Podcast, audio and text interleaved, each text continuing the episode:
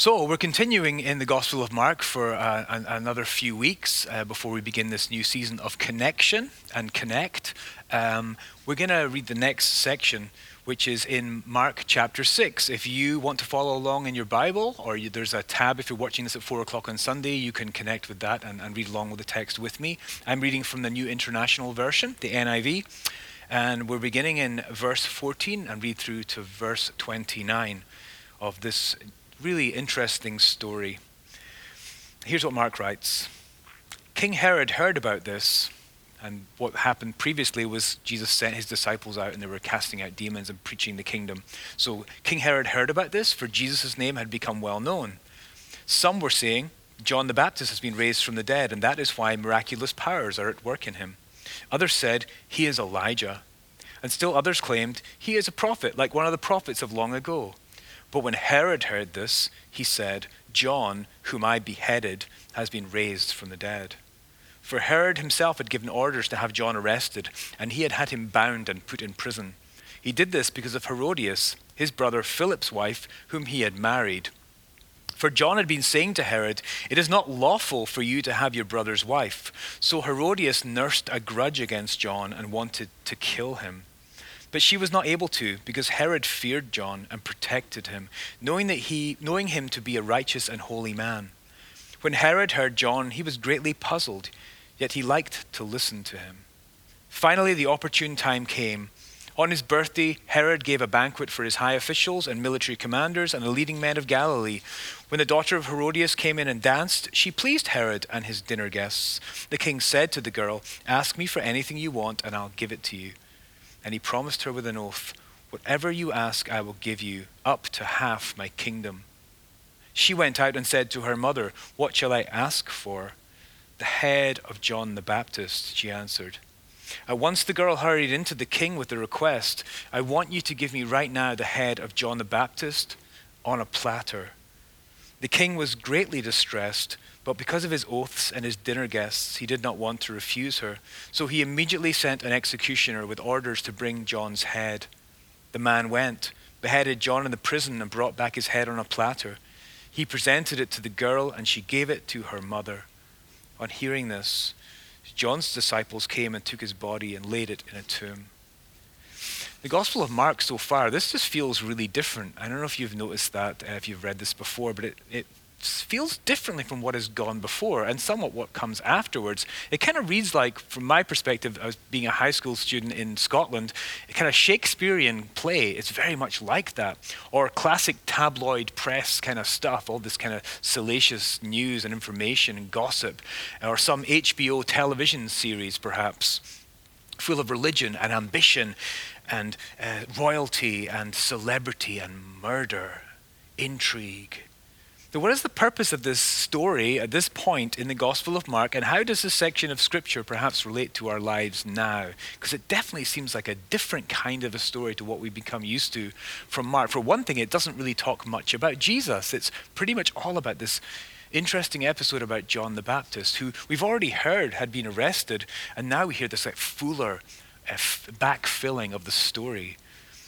So, a few things about this that I think we need to pay attention to. And the first thing is that clearly it seems here the kingdom of Jesus demands an explanation. The things that are happening, they, they beg an explanation because they are somewhat unusual, unexpected, surprising. And people need to kind of label it somehow. Uh, for example, we've heard people saying, Who is this? Where does he get his power?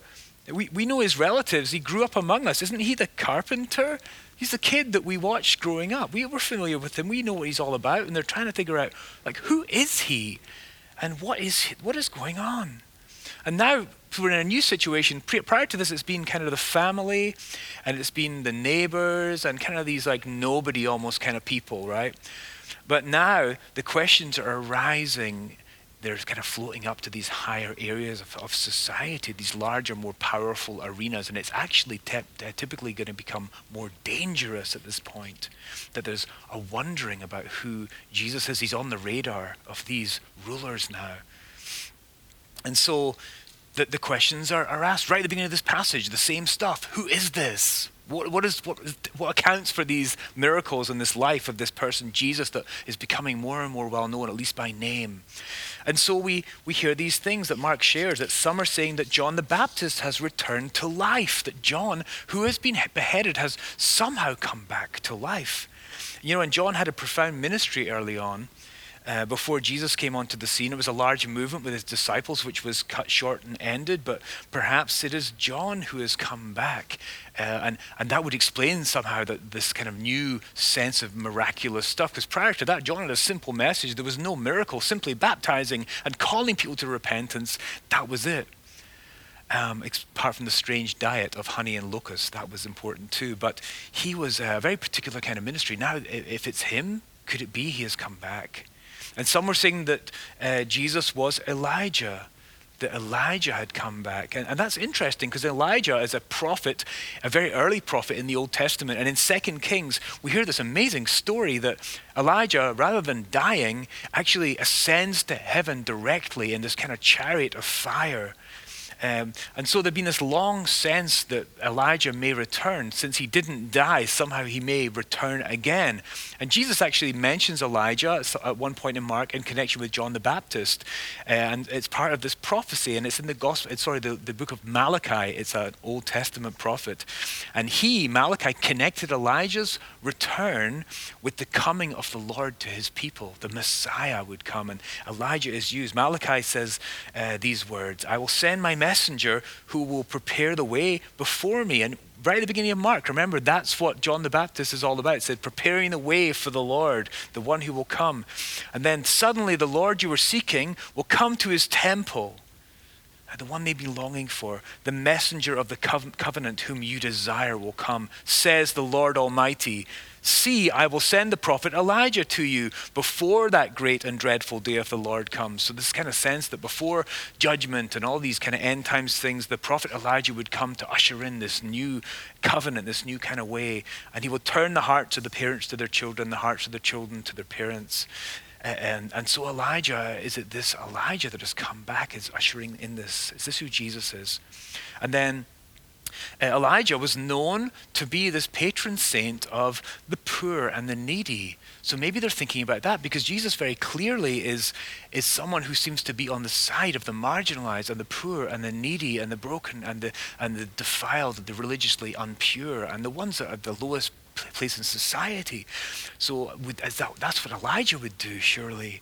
Um, actually, interestingly, when Jesus is on the cross in Mark chapter 15, it says someone ran, filled a sponge with wine vinegar, put it on a staff, and offered it to Jesus to drink. And then they said, Now leave him alone. Let's see if Elijah comes to take him down.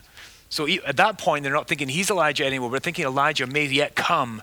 So these are the kind of ideas that were floating around that people are trying to understand Jesus in, in, in, these contexts and these frameworks. Others are just saying simply it's like he's a generic Old Testament type prophet. He's, he's just one of the prophets uh, come to give a message from God. Uh, so John was like a prophet. Uh, Jesus is like a prophet. That's actually quite common in some religious beliefs. For example, in the Muslim faith, um, they believe in a, a, a, consecutive line of prophets, with Muhammad being the final prophet who brings the complete revelation of God. He's the one we must pay attention to most pay attention to. Jesus is actually very revered in, in Islam, but yet only as one of the prophets. And so then, so Mark talks about this as John the Baptist, is, is Elijah, is just some generic Old Testament prophet. Who is Jesus? But then he gets right to the point, makes it personal for the story, and says, Who did Herod think Jesus was? Who is Herod thinking Jesus was? And it seems that out of these options, Herod has subscribed to the idea that John has returned to life. His theory is that John has come back. And I think that's probably very connected with this story in terms of the guilt and the shame and the, and the fear, perhaps, that, that Herod has felt from what he did to John. Because it's someone that he kind of revered as a holy man, but he was in this position where he, he couldn't see any way out other than to execute John. So he's thinking, it's John come back, perhaps to haunt him. Jesus has John returned.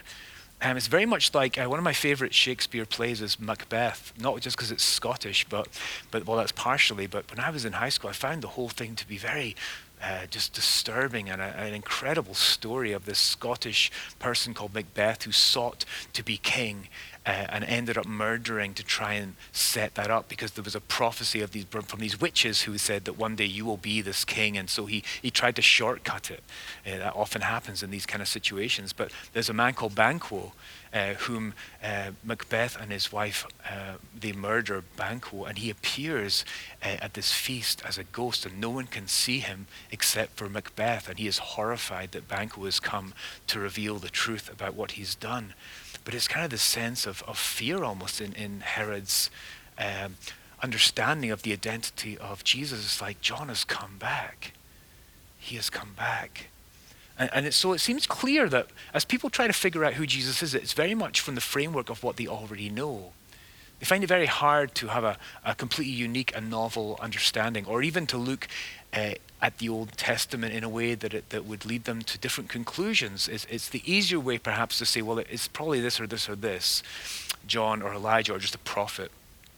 And so it kind of tells you uh, some of the uh, the categories of understanding about Jesus, uh, they seem quite kind of uh, clear. The first, so John the Baptist, is, is sort of like a sense of this prior religious movement that's maybe there's kind of a stuckness and incompleteness. And it was just this message of repentance. And we see from the gospel that from John it moves into Jesus, and really John's work is done.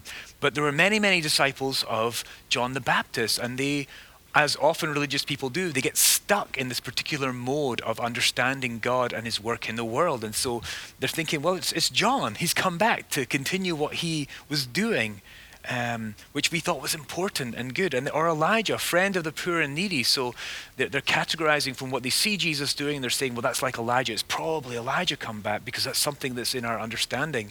Or this sense of a generic prophet, that Jesus is one who's coming to, to be a, someone who's foretelling uh, the future and hopefully a good future for Israel rather than now living. And if Jesus was about anything, it was about right there, right then.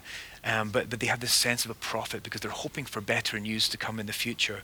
Or Herod's Jesus, which is built somewhat on his fears and his guilt. It's, that's the framework through, through which he is seeing Jesus and he's understanding it out of his deeper emotional uh, state about, as, as to what he has done.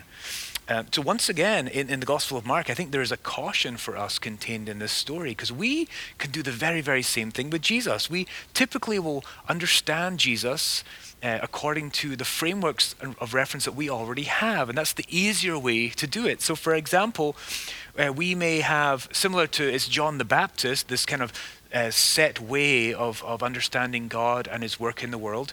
Uh, we can have an understanding of Jesus of, as my Sunday school Jesus or my first church experience Jesus, and, and we see him through that lens, and we see that's, oh, that's Jesus, I understand him. Or the Jesus of social justice, that's like Elijah, friend of the poor and needy. He has come to right the wrongs and fix injustice, and, and that's what it's, that's the full idea of Jesus. He is the one who does that or uh, perhaps this prophetic sense that he's the end times Jesus. Jesus, so we see Jesus is all about not now living in this world right now, but actually what it's all about when he returns and what that's going to look like. Or maybe he's the Jesus of my shame and my guilt, and I, I find myself reflecting on Jesus from this, these places of hurt and brokenness or, or guilt in my own life about what I've done. Uh, and, and, you know, these all kind of, there's some, maybe some elements that we can connect with Jesus. But Mark really wants us to know something, and it's that Jesus is unique. I think that's why he keeps telling us these people are trying to figure out who Jesus was, and they're always confounded by his behavior and his words, his power, his miracles, his his journey, which is so unpredictable and surprising. Uh, and he wants us to refrain from these kind of quick judgments. Um, you know, if we can characterize Jesus, unfortunately, he's much easier to discount. And if we can put Jesus in a box, he is much easier to control. And if we think we have him figured out, he is much easier to dismiss. So I think he's asking us, you know, in, in kind of a response or an echo to what these people are asking. And he's going to ask his disciples these questions Who do you say that Jesus is? And have ourselves perhaps question our first, second, and third answer and be curious and interested to really receive that knowledge in an ongoing and experiential way with the Word, but also with how He is working in our lives. Um, the second thing is the kingdom of Jesus clearly, it, the Mark teaches here, always confronts earthly powers always confronts earthly powers. We've seen this movement of Jesus where he comes, the demons appear, and he casts them out. He is coming against this kingdom of darkness, but there's another kingdom uh, on the earth that always finds itself, will find itself in opposition to the kingdom of Jesus. And we're introduced here to a powerful man. His name is Herod Antipas, and he is introduced here as King Herod. I don't think it's any mistake that Mark, even though not probably a fan of Herod, would introduce him as king, because that's exactly what the ambition of Herod was and the whole family of the Herods. Um, he, he was actually in the process of rebuilding the temple because that's something that kings would do for Israel. He really wanted to be accepted by the Jewish people as their king. I'm, I'm the king of the Jewish people of Israel in the line of David and Solomon, but he was really very much not that, even in terms of uh, his lineage. And John had come and announced a new king for his people, for God's people, and it was Jesus who was the king. So we, we hear about John being concerned about this illegitimate marriage that Herod had in, entered into. And I, it's not simply that John the Baptist was concerned about the moral problem for that, it was the whole picture of Herod that John is telling uh, everyone that Herod is the wrong kind of king. Herod is the wrong kind of king. He is not the king that we should hope for or trust in or, or, or follow. He's the wrong kind of king. Mark also echoes this by telling us these details, pulling the curtain back on the intrigue and the brokenness of that community, that royal court, that Herod is the wrong kind of king. He is the wrong kind of king in contrast to Jesus. And then Jesus himself echoes this in the Gospel of Mark that Herod is the wrong kind of king. He says in uh, chapter 8, verse 15 to his disciples, Be careful, Jesus warned them, watch out for the yeast of the Pharisees and that of Herod. And yeast merely meaning something that kind of gets in through all of society and it, and it, and it kind of can become uh, a pollutant uh, to the good things of the kingdom. Watch out for the yeast, not just of the Pharisees, but also of Herod. Herod is the wrong kind of king. And it's just this really serious, strong contrast between the powers and the kingdoms of the earth and the kingdom of God. And they are about as antithetical uh, to one another as they could be, and as much of a contrast as you can imagine. The earthly kingdom is all about making alliances, uh, and it's all about ambition, and it's about power, and it's about ruthless jockeying for more power. Uh, and, and, no earthly king, Mark's telling us, can ever fulfill the kingly role that is reserved for Christ, the King of Kings, alone. And, and the people who were listening to this, if they understood the history of Israel, would like would just know what's happening here because the story of Herod and the beheading of John echoes so many of the stories of the failed kings of Israel throughout time, and, and by extension, the kings of the Philistines and, and all of these other people who are, are, are recorded in the pages of Scripture.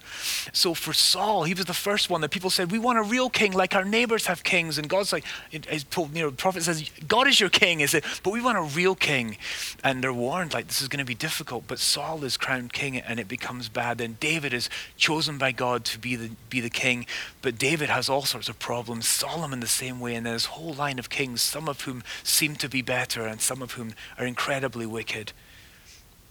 And here's what happens. All through that time, God sent prophets, and then he sends Jesus, the Son of God, to enter into that system.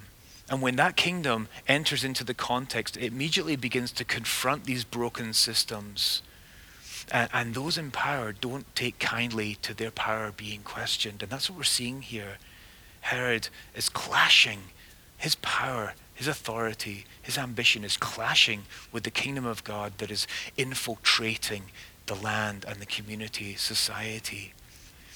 You know, when our allegiance is to any ultimately uh, lesser cause it's going to cause problems, especially for people who name the name of Jesus. And we need to affirm that we refuse to swear allegiance to any earthly king, but rather to Christ the King and to his people, people of all kinds who are diverse yet united in him and, and to his mission to build the kingdom using his ways and his means of prayer and loving service. As John was an example that he steps in and he faithfully administers the calling to which God has, um, eh, God, God has given him, and he does so. But he comes into conflict with the powers that be, and we see what happens to him. Uh, but the third thing is, is that the kingdom cannot be stopped. This is a really tragic story. And one of the saddest sentences in Mark is here at the end of this passage. On hearing this about John's death, it says, John's disciples came and took his body. John's disciples came and took his body. This feels like defeat, a sad retreat into the pages of history, the end of the story. It seems like that's it. Not a very encouraging word. John is ended. His life is ended. His ministry is ended. You know, Mark's gospel was written to a Christian audience who were most likely beginning at that time when Mark was written and first read to experience some persecution for their refusal to acknowledge the king of Rome, Caesar, as Lord. That was the biggest problem for persecution of Christians in the early time, that they would not take that one step. They would swear allegiance to Jesus above all and would not offer a sacrifice to Caesar as Lord. And Mark wants his readers to not be surprised at the outcome of that decision of allegiance by showing us this story of what happens to John the Baptist. But he also wants his readers to understand that this is part of a much larger picture. Um, and that ultimately, as Jesus says elsewhere in the Gospels, he said, I tell you, my friends, do not be afraid of those who kill the body and after that can do no more. It's like it's only death, right? And you know, this passage is filled with echoes that point us, Mark does this so well, point us towards the coming conclusion of Jesus' ministry which tells us kind of the overarching story of the sacrificial way of the kingdom of God that is perfectly exemplified in Jesus Christ and actually fulfilled in Jesus Christ, but is also foreshadowed uh, in John the Baptist's life. And, you know, the question could be you could ask a question why this big long story? This part of the gospel, why does Mark, who actually the whole gospel is these short, short stories, really quick, quick little episodes, that's how he writes. Suddenly he puts this big story that's not even really about Jesus. The beginning, part says, like, who is Jesus and there's some things, but mostly it's just about this really interesting story about John the Baptist and Herod. And it goes into great detail. Well, here's why he does it because he is he's, he's pointing towards what's going to happen to Jesus uh, I was reading a commentary, and this, this uh, very smart guy had noticed these parallels between the story right here of John the Baptist and the story of Jesus later on in the gospel. And these parallels are just wonderfully clear. Uh, Mark is doing a wonderful job of highlighting certain things that are very much uh, common to both men and both stories. For example, in, in verse 17 of this chapter, uh, John is arrested and bound and put in prison. So there's the arrest. Chapter 14, Jesus is seized and arrested. There's a death plot in both stories. Herodias nursed a grudge against John and wanted to kill him. Well, then later the chief priests and the teachers of the law were scheming to arrest Jesus secretly and kill him.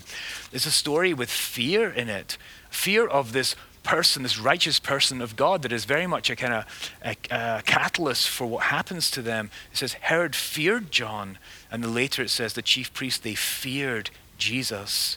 There's an innocent man executed under pressure. It says the king was distressed, but because he didn't want to kill John, but because of his oaths and his dinner guests, he did not want to refuse this request. Later on, Jesus also realizes that it's out of self interest that the chief priest has handed Jesus over to him. And he says, I don't want to have anything to do with it. In fact, one of the gospel writers tells us, tells us that Pilate's wife warns him, have nothing to do with this man. But because of the pressure of the crowd and of the public, he gives Jesus over to be crucified. And then there's the burial. On hearing this, John's disciples, as we read, came and took his body and laid it in the tomb.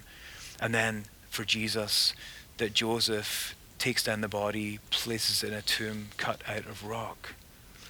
So there's, there's these stories, and so Mark's writing to, a, to a, a community that is fearful of the consequences of their allegiance, their conviction that Jesus is Lord. So he doesn't want them to be surprised at what might happen to them as a result of that.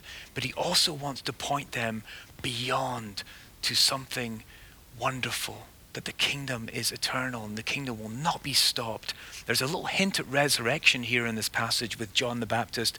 You know, that even Herod is concerned uh, that Jesus, this man working power miracle, is actually John returned to life.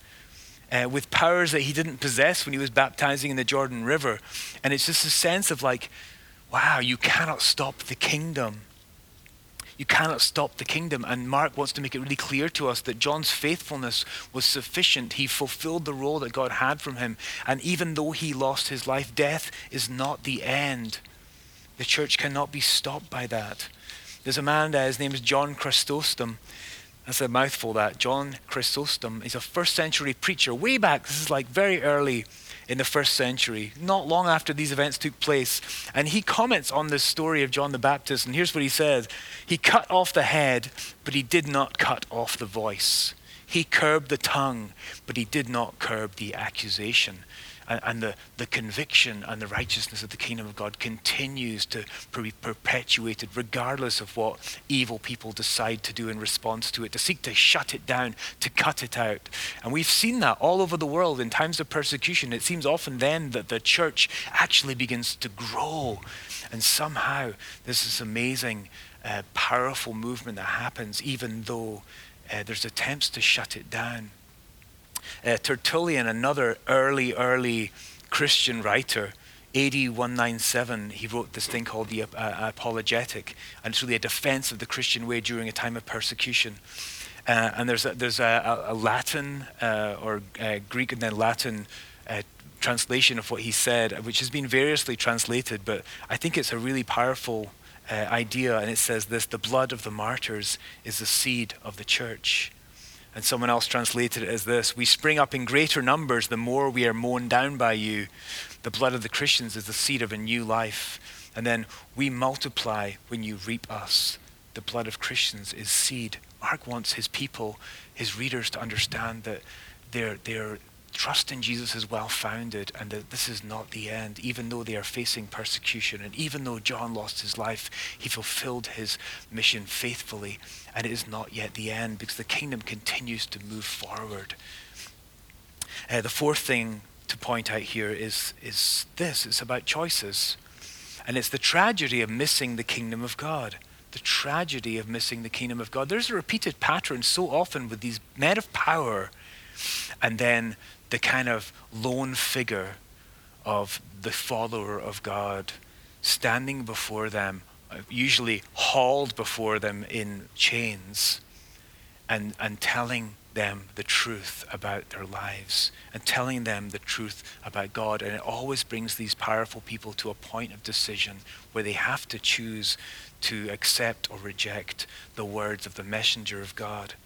And so we had this with John and Herod. It says that Herod regularly liked to speak to John, but didn't really understand, but he kind of enjoyed that, but yet he takes his life. We have Jesus later on in the gospel being hauled up in front of Herod also and having that interaction. We have Jesus and Pilate, who was the powerful Roman leader who had the final say to sign off on Jesus' death warrant. Jesus and the religious leaders, all these opportunities where they had a chance to turn and to accept what he was saying and follow.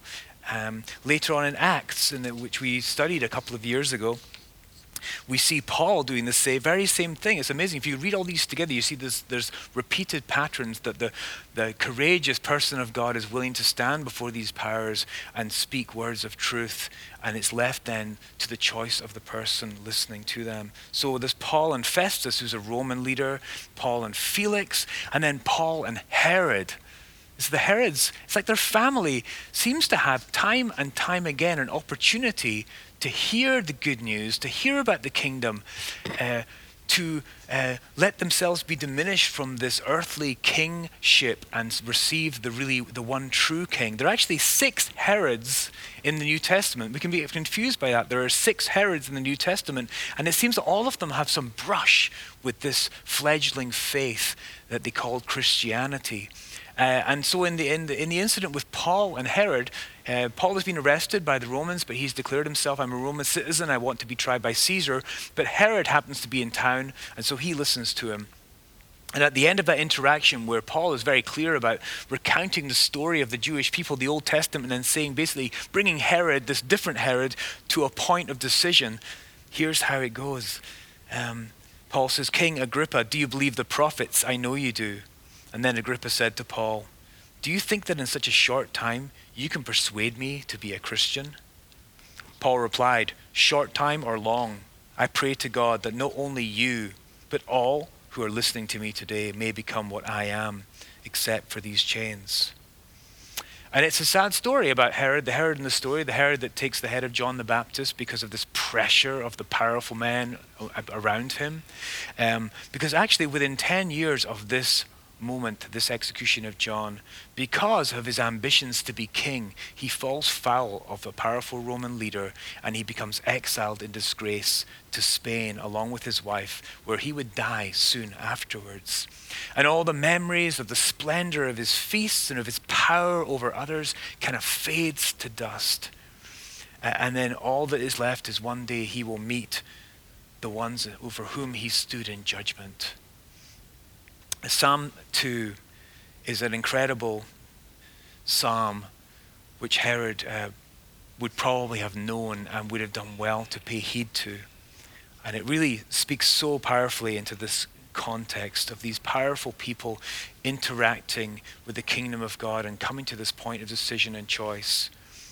And the psalmist writes, Why do the nations conspire and the peoples plot in vain? The kings of the earth rise up, and the rulers band together against the Lord and against his anointed, saying, Let us break their chains and throw off their shackles. The one enthroned in heaven laughs. The Lord scoffs at them. He rebukes them in his anger and terrifies them in his wrath, saying, I have installed my king on Zion, my holy mountain. I will proclaim the Lord's decree. He said to me, You are my son. Today I have become your father. This is kind of referred in the, in the Gospels to, to think something about Jesus. You're my son. Today I'm your father. Ask me, and I will make the nations your inheritance, the ends of the earth your possession. You will break them with a rod of iron. You will dash them to pieces like pottery. Therefore, you kings, be wise. Be warned, you rulers of the earth. Serve the Lord with fear and celebrate his rule with trembling. Kiss his son or he will be angry and your way will lead to your destruction, for his wrath can flare up in a moment. Blessed are all who take refuge in him. So, what has this got to do with us? Well, I think it tells us that, that we too have a relationship with people in power, many of whom we have never met, people in politics and all kinds of positions of power. Uh, and what has been really disturbing in this season that we have had is often Christians have done this kind of public calling out slander, angry, hateful words about people in power. And, and I think there's something we have to consider in the life of John the Baptist. Um, that he was particularly called with a particular message at a particular time to King Herod. Jesus came and he was preaching also. And sometimes we can get confused about what it means to call out people in power there's a couple of different kind of voices that we can use. Uh, and the first is a prophetic voice. A prophetic voice. And I think this is often misunderstood. Sometimes we think that throwing harsh truth out there is being prophetic. But if we understand that sort of tone when it comes to powerful systems and people, uh, we will see if we understand Scripture that it always comes from a place of love and humility. Uh, when Jesus comes to bring down the powerful and the mighty, it's always to raise them up to newness in the kingdom. Uh, the second voice, which is the one that we hear far more often than a, a genuine prophetic voice, is a mocking voice. And that comes from really hatred and self righteousness. And it's very unfortunate that we seem to confuse the two often. Uh, we need to be really careful about how we talk about people in power. uh, I just want to refer to Isaiah. He was a prophet in the Old Testament.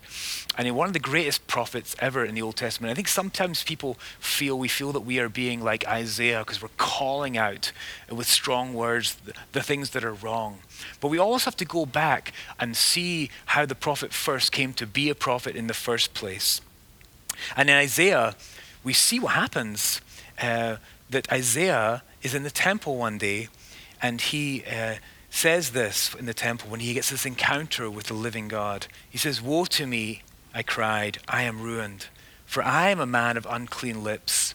And I live among a people of unclean lips, and my eyes have seen the King, the Lord Almighty.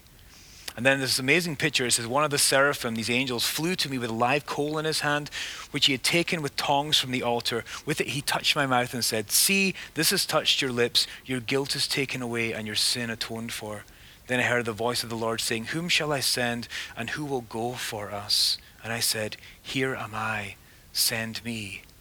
Here am I, send me. And from then on, Isaiah's life was very, very difficult because he was always trying to call people to back to faithfulness to God. And it was a very painful and difficult life for him. But it started with this sense that he too was a person of uncleanness and sin, and he needed to be cleansed. And then from that place, he could then go out and serve the kingdom of God amongst the people. So I think when we think about the powerful people, whether it's a political person that you, you don't like, you don't agree with them, I think it's a call for us to seek to be faithful to the particular call that God has placed on our lives. And, and if you're in connection with someone who has a place of power, you have a place of influence with that person. Um, and if you don't, we can pray for these powerful men and women we can pray that, that, they, that they would have their eyes and ears open to the good news of the kingdom and that they would see the people of God as, as something uh, to be listened to and connected with uh, that our lives would be a place of connection and that our love would be a, a means of conviction and our community would be this place of renewal uh, that people uh, who are walking these roads and, and dealing with power would be able to see that they don't need to strive they don't need to fight they can lay down all of that and simply come to the rest the peace and the joy of jesus so that we find that common ground before the cross where, where, where the mighty and humble are on level ground before the real King of Kings, Jesus Christ. Uh, let's be praying for our leaders. Let's be praying for, especially those uh, whom you find uh, disagreeable in the politics or whatever it is that they have. Let's be a people of prayer, uh, that we understand that we have a mission, uh, and it is a humble mission. It's a mission of love, it's a mission of connection and community. Uh, let's continue to do that together. Let's pray. Father, Lord,